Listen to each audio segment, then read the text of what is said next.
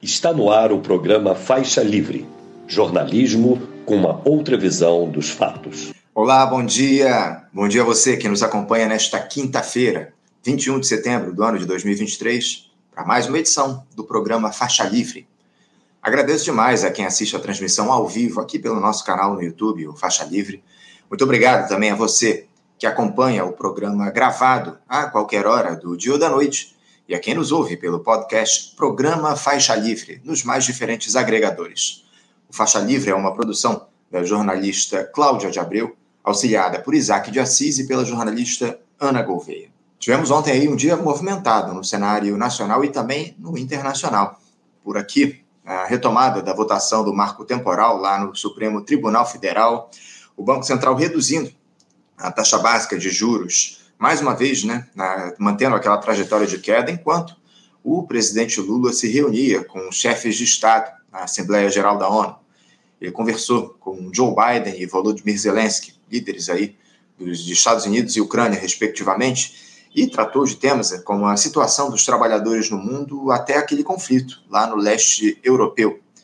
Quem vai tratar desses temas aqui conosco na edição de hoje e repercutir essa viagem do Lula a Nova York será o professor de Ciência Política no Instituto de Relações Internacionais e Defesa, o IRID, da Universidade Federal do Rio de Janeiro, a UFRJ, Carlos Eduardo Martins. Não podemos deixar de tratar hoje, como eu citei, desse julgamento do marco temporal dos territórios indígenas. O STF está a apenas um voto de rejeitar a tese e garantir o direito às terras aos povos originários, após a análise do ministro Dias Toffoli. O próximo a votar é Luiz Fux, já nesta quinta-feira. Vamos receber no programa de hoje o cacique e presidente do Conselho Estadual dos Direitos Indígenas do Rio de Janeiro, o Cedind, Nino Guarani, para analisar o que é que representa essa provável decisão de barrar o marco temporal e também comentar um episódio bárbaro, a morte de uma liderança indígena Guarani Kaiowá, carbonizada no Mato Grosso do Sul.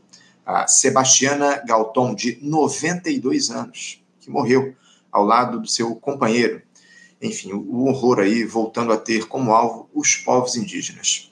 Sai daí para você entender essa história daqui a pouquinho. Vamos analisar também essa decisão do Comitê de Política Monetária do Banco Central, o Copom, de reduzir novamente a taxa básica de juros, né, a Selic, aqui no nosso país, mantendo uma trajetória iniciada na última reunião. Agora, a Selic está em 12,75%. O economista e presidente do Instituto de Finanças Funcionais para o Desenvolvimento e professor do Instituto de Planejamento e Pesquisa Urbana e Regional, o IPPUR, da Universidade Federal do Rio de Janeiro, a UFRJ, Daniel Conceição, estará por aqui para comentar essa medida, até porque havia expectativa de que o Copom ampliasse esse corte da Selic devido às boas notícias no cenário econômico do país. E vai nos dizer o que é que levou a essa decisão mais conservadora, digamos assim, do Copom. Para encerrar o programa de hoje, um papo fundamental com o professor e coordenador do Centro de Análise, Planejamento e Desenvolvimento de Recursos Energéticos do Instituto de Energia e Ambiente da Universidade de São Paulo, a USP, e ex-diretor da área de negócios de gás e energia da Petrobras, Ildo Sauer.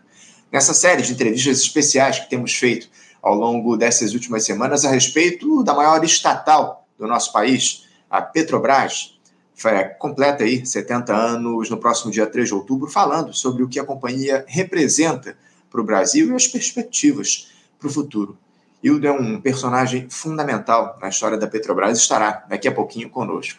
É daquelas entrevistas absolutamente imperdíveis, como todo Faixa Livre desta quinta-feira.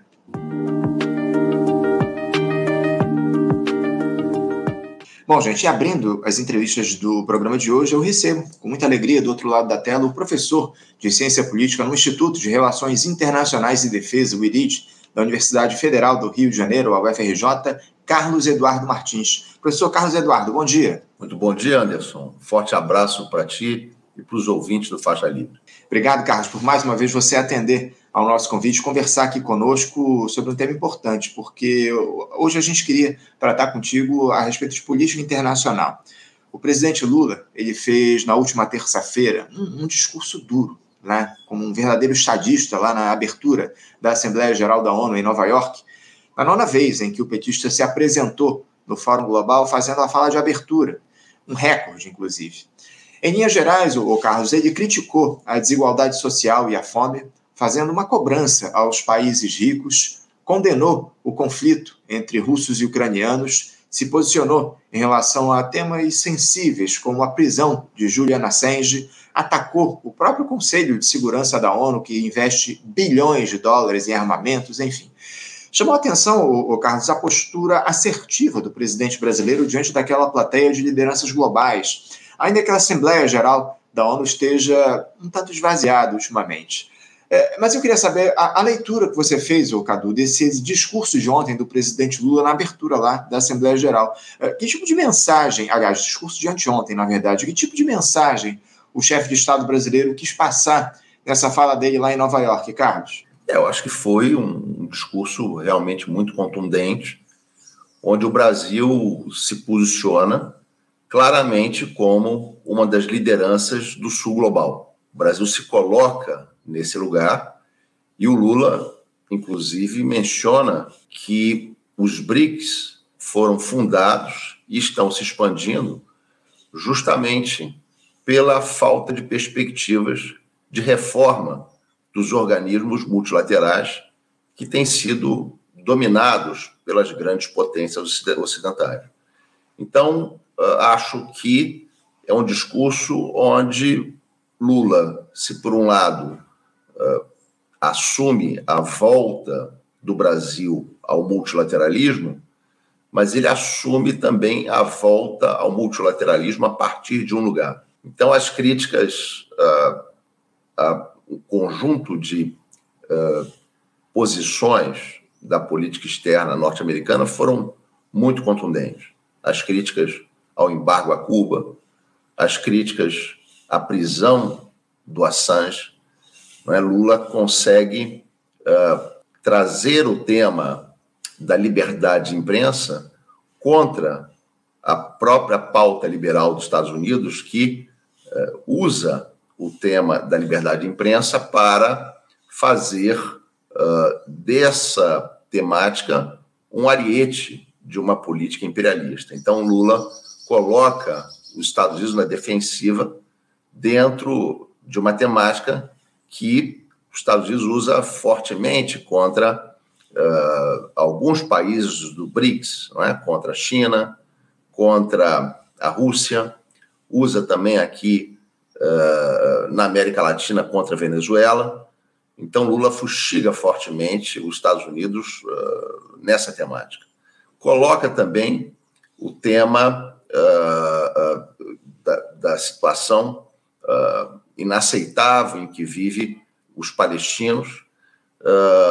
Lula também coloca a questão de que o Brasil não pretende repetir o modelo de desenvolvimento dos países mais ricos do planeta, que foi o modelo de desenvolvimento predatório para o planeta.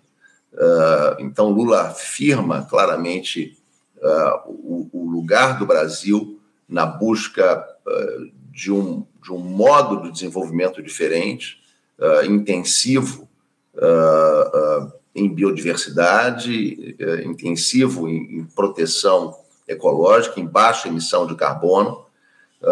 Lula reivindica a soberania amazônica dos países que pertencem a esse espaço, e não só ao espaço amazônico, mas também Lula reivindica a soberania dos países que têm florestas tropicais, e demonstra que, através da cúpula amazônica, a Amazônia, que foi um tema do mundo, passou a falar sobre si própria, e não apenas sozinha, mas articulada com a África e com a Ásia, com os países que possuem também florestas tropicais, e com essa legitimidade, porque Lula aponta que os responsáveis pela ameaça ao ecossistema do planeta são exatamente aqueles que querem dar lições de preservação ecológica aos países do antigo terceiro mundo, aos países do sul global. Lula acusa os países desenvolvidos, mais ricos, pelo fracasso do Acordo de Paris, não é, para o desenvolvimento sustentável. Então, é um conjunto de itens, não é, que estão presentes no discurso do Lula, que são realmente muito contundentes. Há uma crítica ao neoliberalismo, há uma correta indicação de que a extrema-direita no mundo ela está saindo dos escombros de um padrão de acumulação ideológico que está em declínio no mundo, mas está em declínio aprofundando a desigualdade que criou. Então, Lula aponta claramente que não poderá haver uma solução política contra a barbárie, não poderá haver uma solução contra a extrema-direita, não é, que se reapresenta, como ele diz, com nacionalismo primitivo e autoritário, se não houver realmente uma política que gere emprego, que gere esperança para os jovens, para os excluídos do planeta, e que, portanto, é preciso e é necessário se ter uma política social ativa.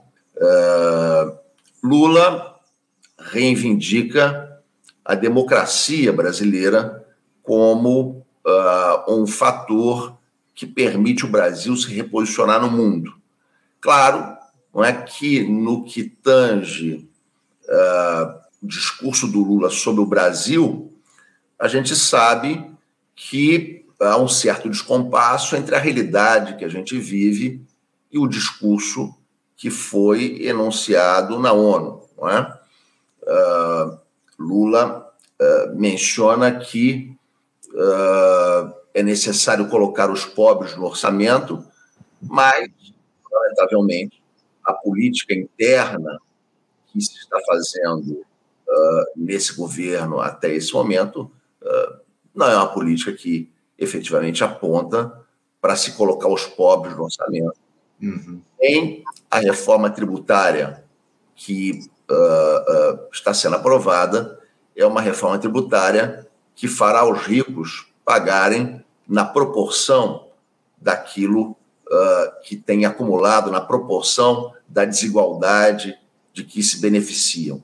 E sabemos que a democracia brasileira ainda é muito frágil, não é? Nós temos muito que avançar nesse campo. O Brasil é ainda o único país da América do Sul que não fez uma justiça de transição.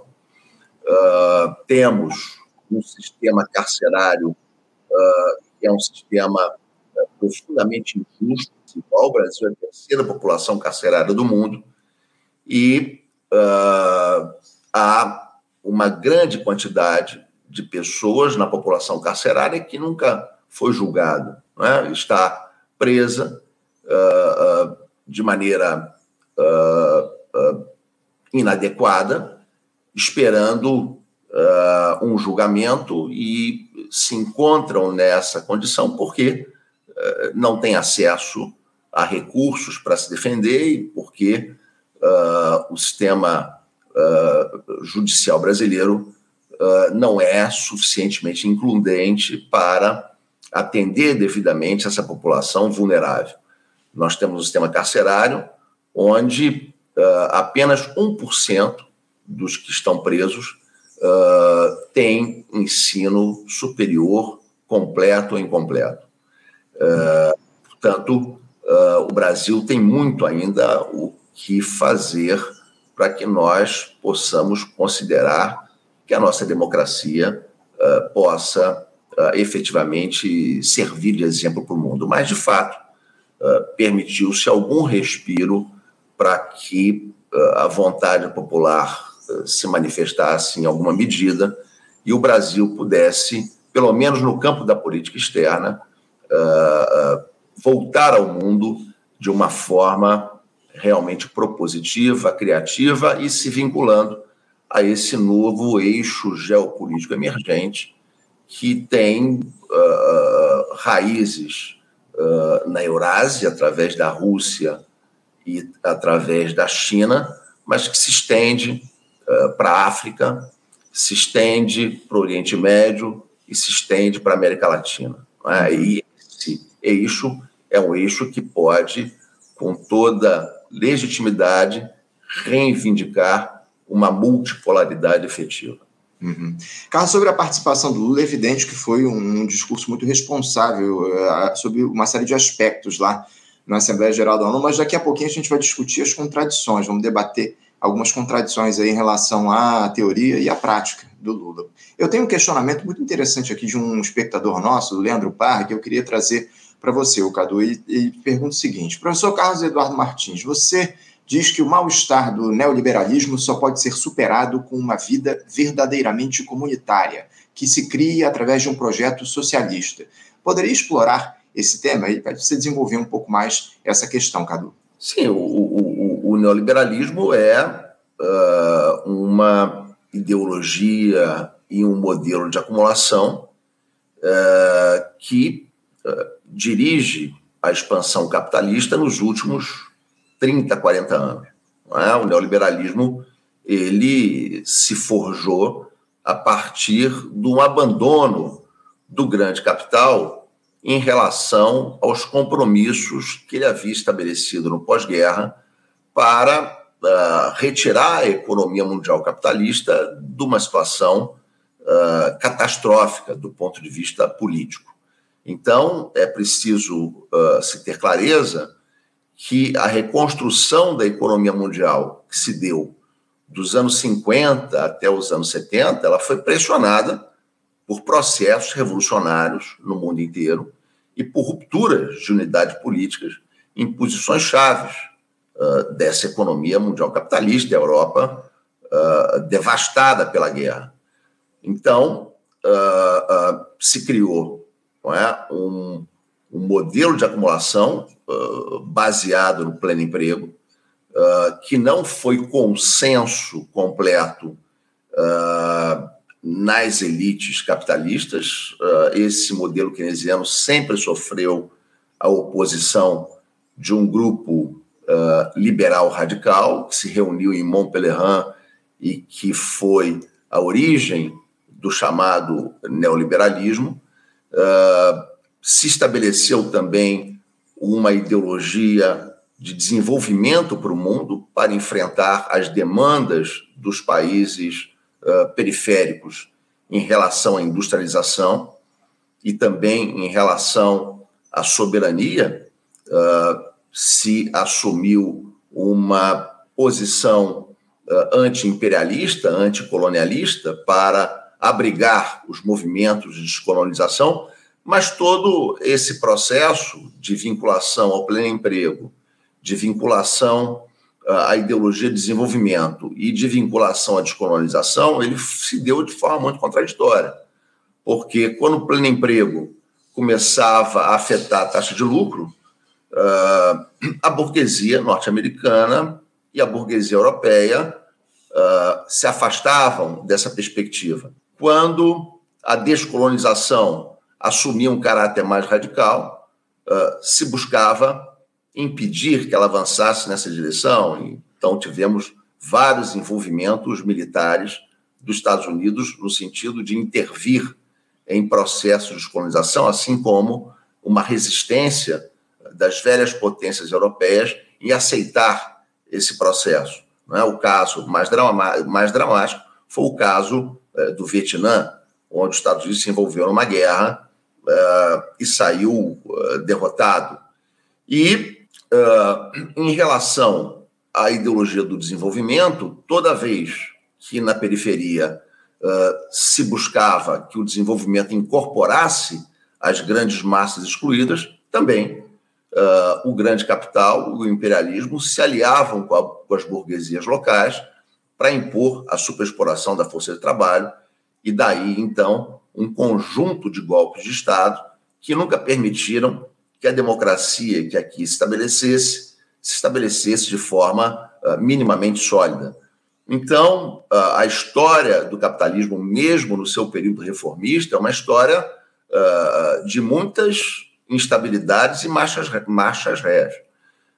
Daí, então, nos anos 80, a rearticulação em favor do neoliberalismo, o abandono da ideologia do desenvolvimento por uma ideologia de austeridade,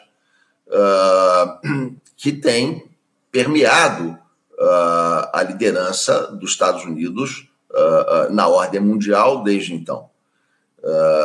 Então, para vencer o neoliberalismo, nós temos certamente que sair dos quadros de uma ideologia burguesa, nós temos que certamente assumir uma posição mais avançada, uma posição que coloque realmente a solidariedade e uma dimensão social mais forte no centro do modelo de acumulação. Isso já estava colocado mesmo por autores liberais progressistas nos anos 30, por exemplo, se a gente pega a obra do Karl Polanyi, o Karl Polanyi apontava que uma das saídas para enfrentar o colapso da civilização liberal era o socialismo. O próprio John Robson, por exemplo, que foi um teórico do imperialismo, que inspirou Lenin, mas um teórico liberal. O Robson colocava que uma das saídas para evitar o imperialismo era o socialismo. Então, o socialismo já estava sendo pensado por teóricos burgueses que viam limitações na elasticidade do capitalismo para acolher modelos mais inclusivos. É isso. Carlos Eduardo, eu queria voltar ao discurso do presidente Lula, porque o que chama atenção é que o presidente foi aplaudido lá quando ele citou o caráter predatório do neoliberalismo. Só que essas lideranças aí que aplaudem são as mesmas que reproduzem a exaustão, as ações que colocam o capitalismo, os interesses da turma do andar de cima como prioridade. O próprio Lula está longe aí de ter uma iniciativa mais responsável nesse sentido, buscando uma conciliação que não toca no cerne da questão aqui no Brasil. Ou seja, há uma certa demagogia aí, tanto do orador como dos ouvintes, não, o Carlos Eduardo? Aliás, eu estou muito curioso para saber quem é que escreveu esse discurso do Lula. Eu arriscaria dizer que foi o Zé Genuíno, vou até perguntar para ele se foi ele quem preparou essa fala do presidente. Mas você não considera aí que há uma certa demagogia aí nessa questão que foi trazida pelo Lula, nessa crítica que ele faz, crítica contundente que ele fez ao neoliberalismo? Tem uma diferença clara entre a performance do discurso e a realidade. Nesse ponto, é o que eu estava tentando chamar a atenção aqui na minha primeira participação. O próprio Lula, por exemplo, denunciou discursos e, enfim, conferências que produziram resultados maravilhosos do ponto de vista de programas, de metas, de objetivos, mas que não foram aplicados na realidade. Então, há, sobretudo no discurso do presidente Lula, uma contradição entre o que ele propõe em termos globais e o que é praticado no Brasil. Nós não temos uma democracia sólida, nós estamos refém ainda do golpe de 2016, porque estamos numa situação onde a austeridade deixou de ser política de governo e passou a ser política de Estado, porque virou lei. E a emenda constitucional 95 está sendo substituída por um remendo que não é muito melhor do que ela, que é o arcabouço fiscal, e que neste ano vai determinar um reajuste de 0% para os servidores públicos, o que certamente deixará o ex-ministro da Economia muito contente, não é? Porque isso estaria dentro de alguma coisa, não é? Que ele acolheria. Então, claro, aí há um descompasso. Não é? O governo Lula ele tem que fazer uma reflexão sobre como trazer internamente esse belo discurso que ele faz no campo da política externa, inclusive do ponto de vista político. Não é? Se o governo Lula se o presidente Lula tem consciência de que a extrema-direita nasce da exclusão social e nasce da manutenção de um neoliberalismo moribundo, como enfrentar esse esqueleto neoliberal que permanece tão forte e atuante no país. Então, isso tem que ser uma prioridade do presidente. Não adianta dizer que o problema está na apatia dos movimentos sociais. Isso é uma tarefa de liderança. Cabe às lideranças colocarem desafios, metas, para que a população se mobilize. Tanto que, durante o processo eleitoral, houve uma mobilização extremamente intensa da população. E essa eleição foi ganha exatamente por uma enorme capacidade de mobilização. Então, quando há um desafio à frente, a população se move.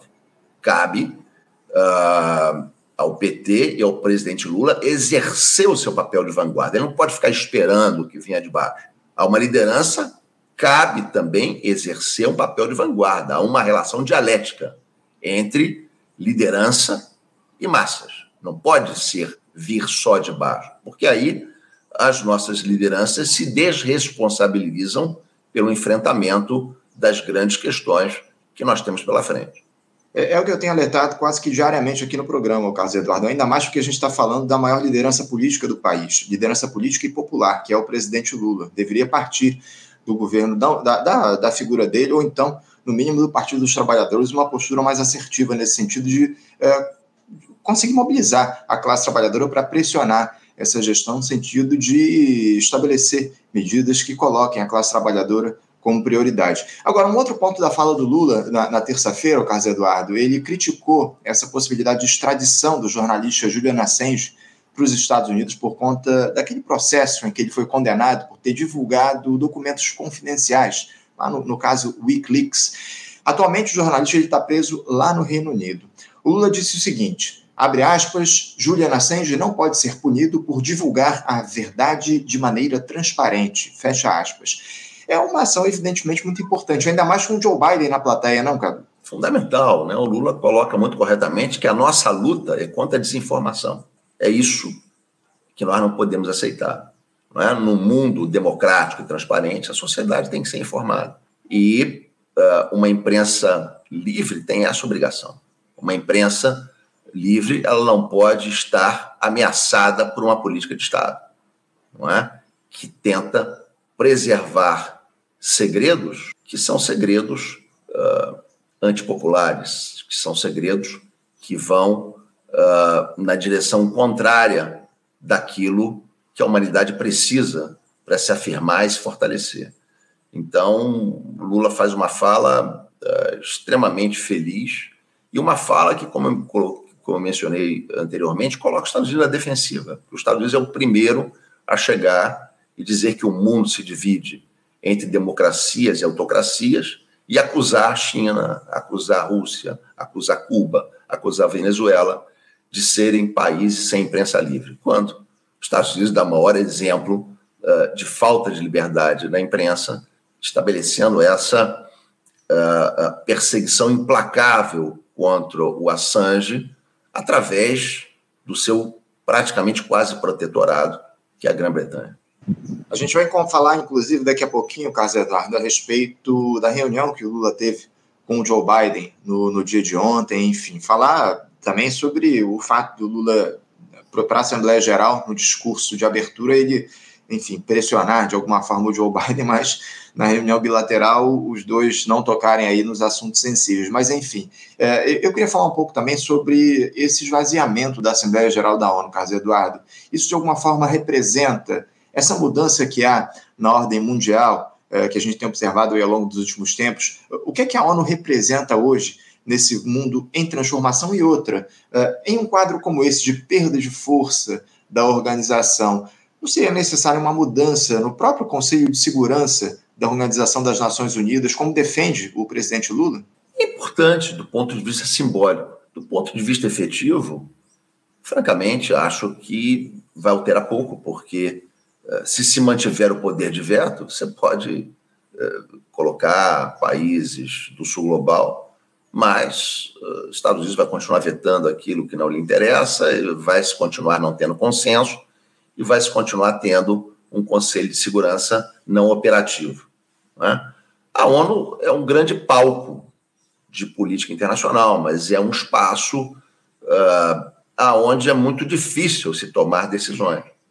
A Assembleia Geral da ONU não tem poder deliberativo, o Conselho de Segurança que tem muita dificuldade de conseguir o consenso para viabilizar decisões. Então, a ONU é muito mais um espaço político, ideológico, de visibilidade importante, do que propriamente uma organização capaz de executar política. E esse esvaziamento reflete o que o Lula mencionou. Diante do desgaste das instituições multilaterais tradicionais, os países do sul global estão buscando organismos próprios para se relacionarem. E é extremamente interessante, por exemplo, que nós tivemos com a Selac a primeira organização na América Latina e Caribe que se reuniu sem a presença de países colonialistas e sem a presença dos Estados Unidos. E agora, com a expansão dos BRICS para o Oriente Médio, para o norte da África, para a América Latina, e com o pedido de mais 16 países de fazerem parte dos BRICS, nós temos um organismo extraordinariamente potente, poderoso, que reúne potências petroleiras, que reúne os países com principais massas demográficas do mundo. Nós temos a reunião de uma organização desse porte sem a presença do imperialismo ocidental, o que é um fato de uma extraordinária relevância. Extraordinária relevância. E eu não tenho dúvida que nós estamos no mundo que caminha para processos de transformação muito acelerados. E há uma situação de receio e pânico das potências tradicionais que dirigiram o mundo nos últimos séculos.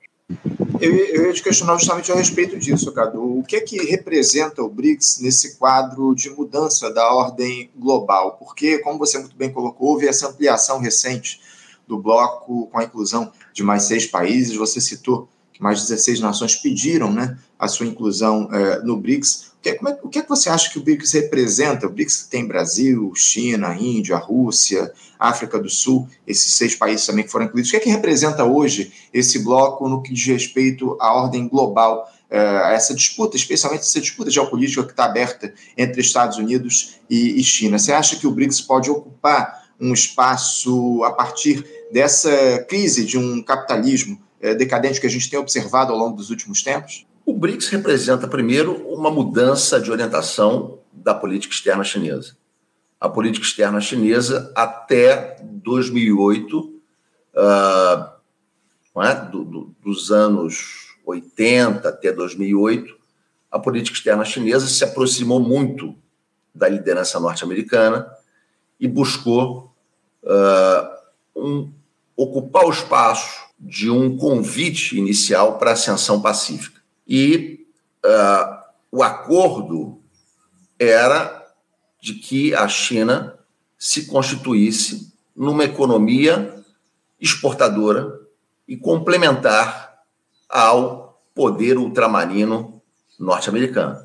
Quando vem a crise de 2008 e a China percebe os riscos de continuar atrelada à economia norte-americana e, ao mesmo tempo, percebe que a economia norte-americana era débil e a sua capacidade própria de ir muito mais além, a China, então, resolve tomar outro caminho. A China resolve tomar o caminho da sua soberania tecnológica, da sua soberania científica e da criação de um espaço geoeconômico próprio aonde ela pudesse expressar e articular a sua força. A partir de então, acaba a relação de ascensão pacífica da China no mundo e os Estados Unidos, então, passa a se dedicar a conter esse novo eixo emergente que era um eixo inicialmente eurasiano, um eixo, sobretudo, vinculado a 2 potências, que eram Rússia, China, em menor medida a Índia, Os Estados Unidos, então, busca, sobretudo, conter Rússia e China, e esse processo de confrontação não consegue bons resultados para os Estados Unidos, e essa iniciativa de criar um espaço geoeconômico e geopolítico próprio vai se radicalizando e se ampliando. Então, de 2008 para cá, quando foi fundada a organização dos BRICS, os BRICS só têm se fortalecido, se ampliado, aprofundado sua pauta, e a tentativa de conter esse movimento por parte dos Estados Unidos é clara, através de golpes de Estado. Há um desespero da política externa norte-americana sobre a criação de um poder político articulado na Eurásia.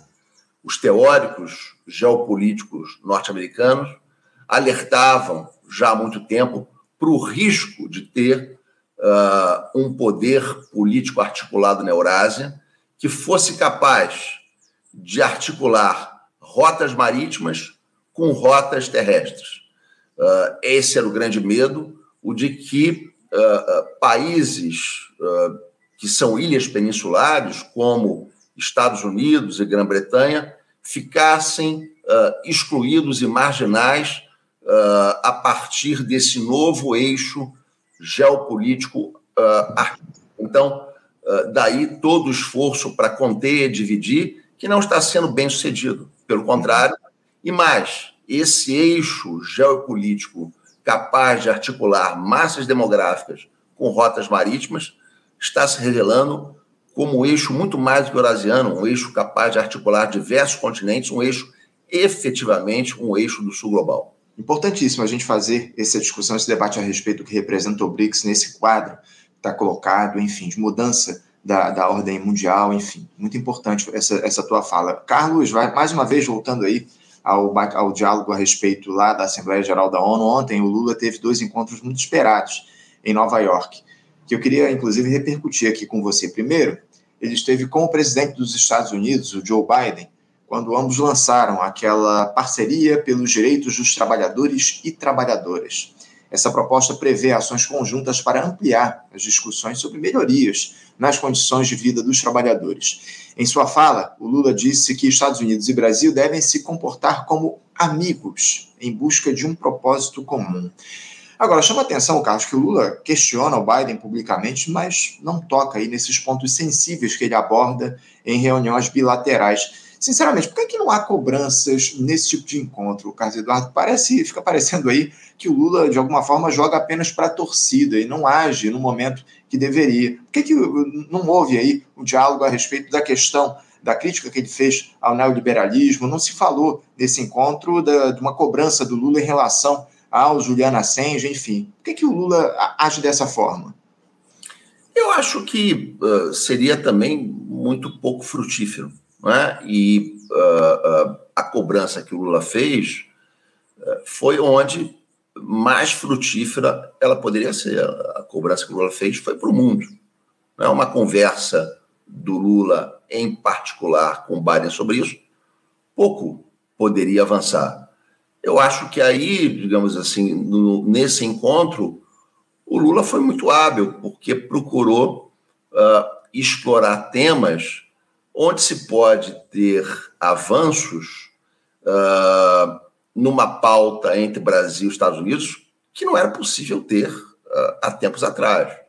Então, por exemplo, esse tema de fortalecer os sindicatos, esse tema de enfrentar a precarização das relações trabalhistas, esse tema interessa ao Partido Democrata nos Estados Unidos, esse tema interessa a um líder sindicalista de centro-esquerda como Lula e ao Partido dos Trabalhadores, porque é exatamente essa destruição do tecido social que está criando uma base de massas para a extrema-direita.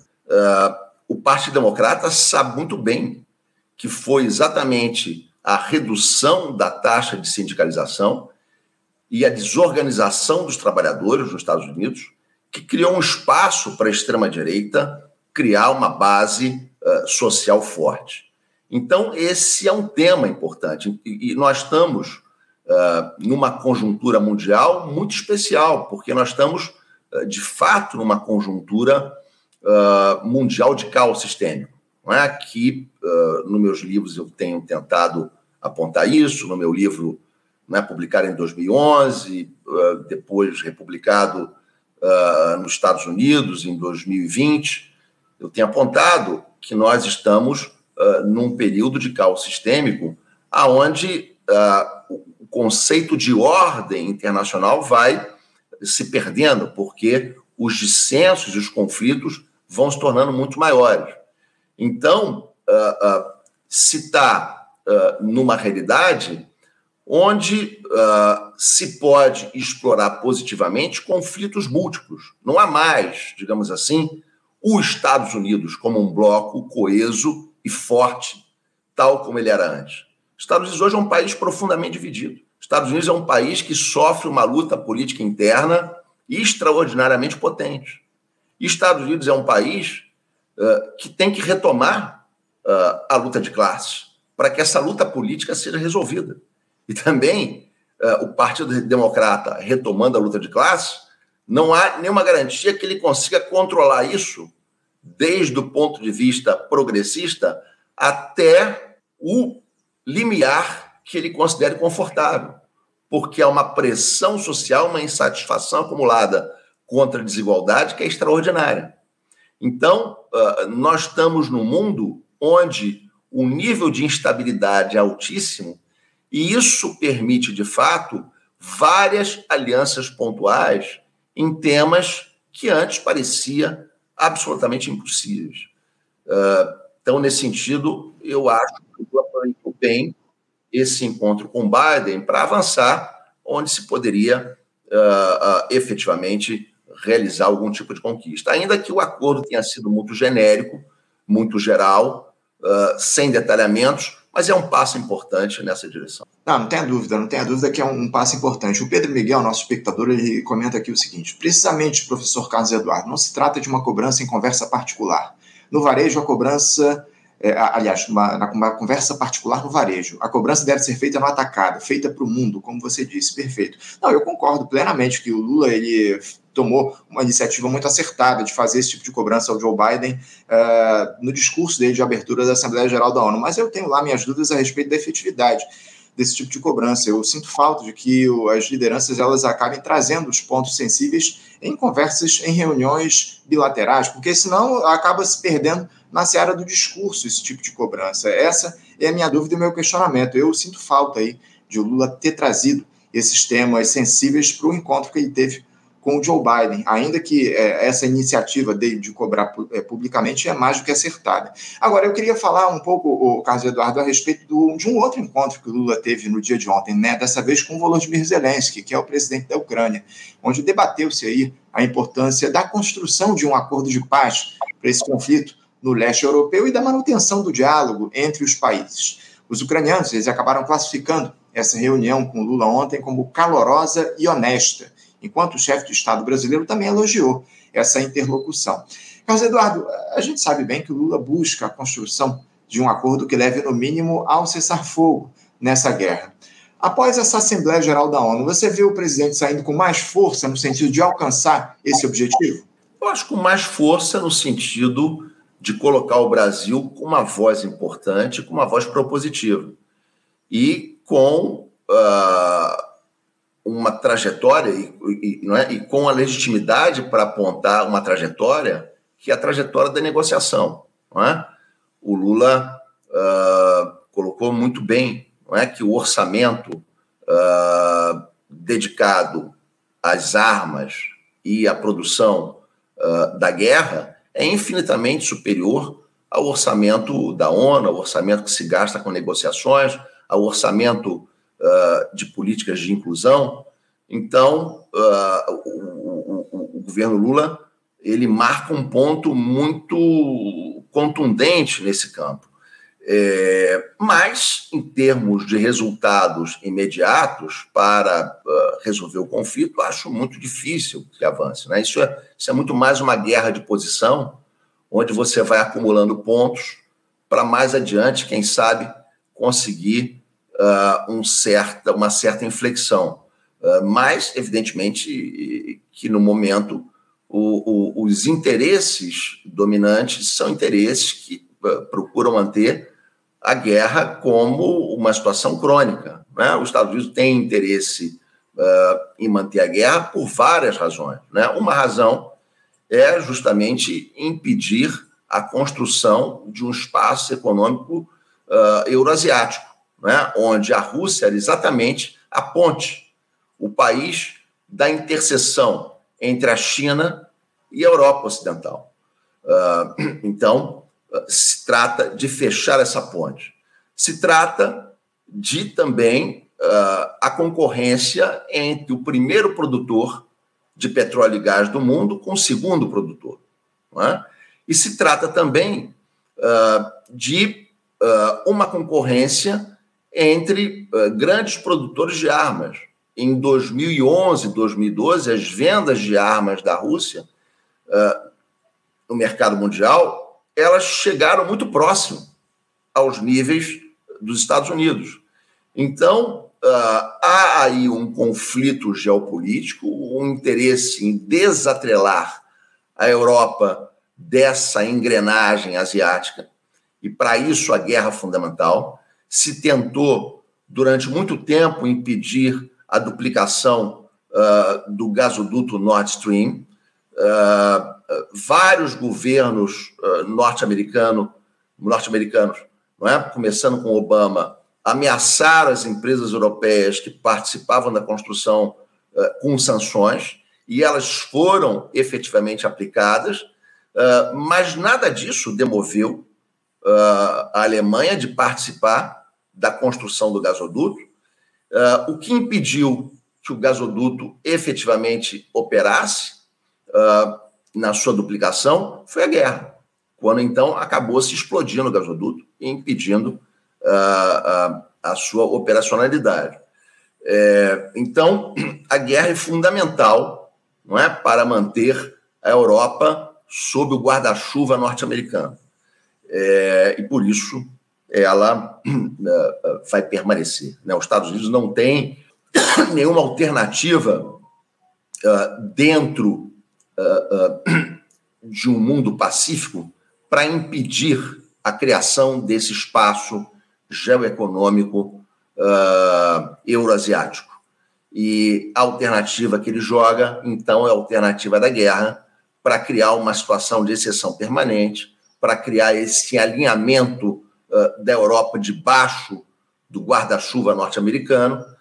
E os Estados Unidos não têm nenhuma alternativa pacífica, exatamente porque os Estados Unidos abandonou a ideologia de desenvolvimento pela ideologia de austeridade. Os Estados Unidos é um poder que, desde o governo Reagan, priorizou a criação de capital fictício em relação à produção material, e essa é a grande razão do declínio tecnológico produtivo dos Estados Unidos em relação a outros centros, né?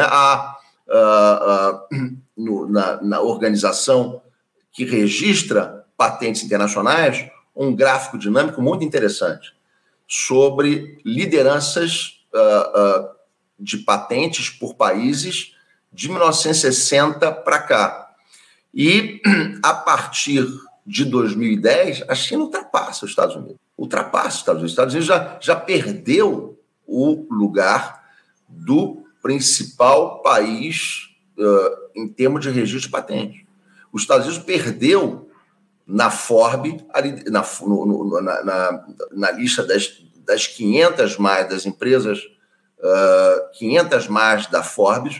Os Estados Unidos perdeu a liderança do número de empresas. A China já passou os Estados Unidos. Então, há um declínio produtivo evidente. Isso tem que ver com essa opção pelo parasitismo. E essa opção pelo parasitismo tem a ver com a luta de classe interna nos Estados Unidos, porque foi a saída para que os salários fossem rebaixados dentro dos Estados Unidos. Então, o que se tinha no início da década de 70 era uma curva de salários que acompanhava muito de perto a curva de produtividade e começava a ultrapassá-la, E a partir daí o Banco Central norte-americano muda suas metas. Até então, a única meta era o pleno emprego. E desde os anos 70, o Banco Central norte-americano colocou outra meta, que acabou sendo a predominante, que era a taxa de inflação. Aí como é que eles combinaram o pleno emprego com a taxa de inflação? Combinaram da seguinte forma: o Banco Central não procuraria mais uma situação de pleno emprego, o Banco Central procuraria uma taxa de emprego não aceleradora da inflação. Então, é exatamente esse processo de financiarização, de deslocalização produtiva, a partir do que os Estados Unidos passou a usar o salário da força de trabalho superexplorada da periferia como uma âncora salarial interna, porque essas empresas passaram a usar a força de trabalho no exterior para exportar para o mercado interno norte-americano. Os Estados Unidos passou a ser, então, um país brutalmente deficitário. Então, é por essa engenharia que fez com que a curva de produtividade, a partir dos 80, avançasse 6 vezes mais do que a curva de salário, e a desigualdade nos Estados Unidos aumentou de maneira brutal, e a partir da busca desse objetivo que os Estados Unidos se transformou num poder parasitário, financiarizado. Os Estados Unidos não reverte isso, porque o Estado norte-americano está na mão do grande capital. Então, não há uma alternativa pacífica para o mundo, desde os Estados Unidos, dirigido pelos setores que dirigem o poder norte-americano. É isso, muito bem colocado. Carlos Eduardo Martins, eu quero agradecer demais a tua presença aqui conosco no programa de hoje. Muito obrigado por você abrir aqui as entrevistas na edição desta quinta-feira, e a gente volta a conversar em breve aqui no nosso programa. Muito obrigado pela tua presença, Cadu, e eu desejo um bom dia e também que você não passe calor aí, porque o nosso Rio de Janeiro está demais, né, Carlos Eduardo? Tá certo. Um forte abraço, um prazer enorme estar com você e seus ouvintes. Um abraço para você, Cadu. Até a próxima. Conversamos aqui com Carlos Eduardo Martins. Carlos Eduardo, que é professor de Relações Internacionais, aliás, de Ciência Política, né? No IRID, no Instituto de Relações Internacionais e Defesa da Universidade Federal do Rio de Janeiro, na UFRJ, tratando conosco a respeito da mudança aí dessa ordem global que está colocada, especialmente falando aí sobre o discurso do presidente Lula lá na Assembleia Geral da ONU, na última terça-feira também, das reuniões que o petista teve com lideranças políticas lá nos Estados Unidos, na Ucrânia, enfim, a gente conversou com o Joe Biden, conversou com o Volodymyr Zelensky, importante papo com o Carlos Eduardo aqui no nosso programa. Você, ouvinte do Faixa Livre, pode ajudar a mantê-lo no ar. Faça sua contribuição diretamente na conta do Banco Itaú, agência 6157, conta corrente 99360, dígito 8. Esta conta encontra-se em nome do Sindicato dos Professores do Município do Rio de Janeiro e Região, o Simpro Rio, uma das nossas entidades patrocinadoras, mas seus recursos são destinados exclusivamente para o financiamento do nosso programa. Você pode fazer sua doação de qualquer valor, utilizando também a nossa chave Pix, que é ouvinte@programafaixalivre.com.br. Sua contribuição é fundamental para a manutenção desta trincheira progressista no ar.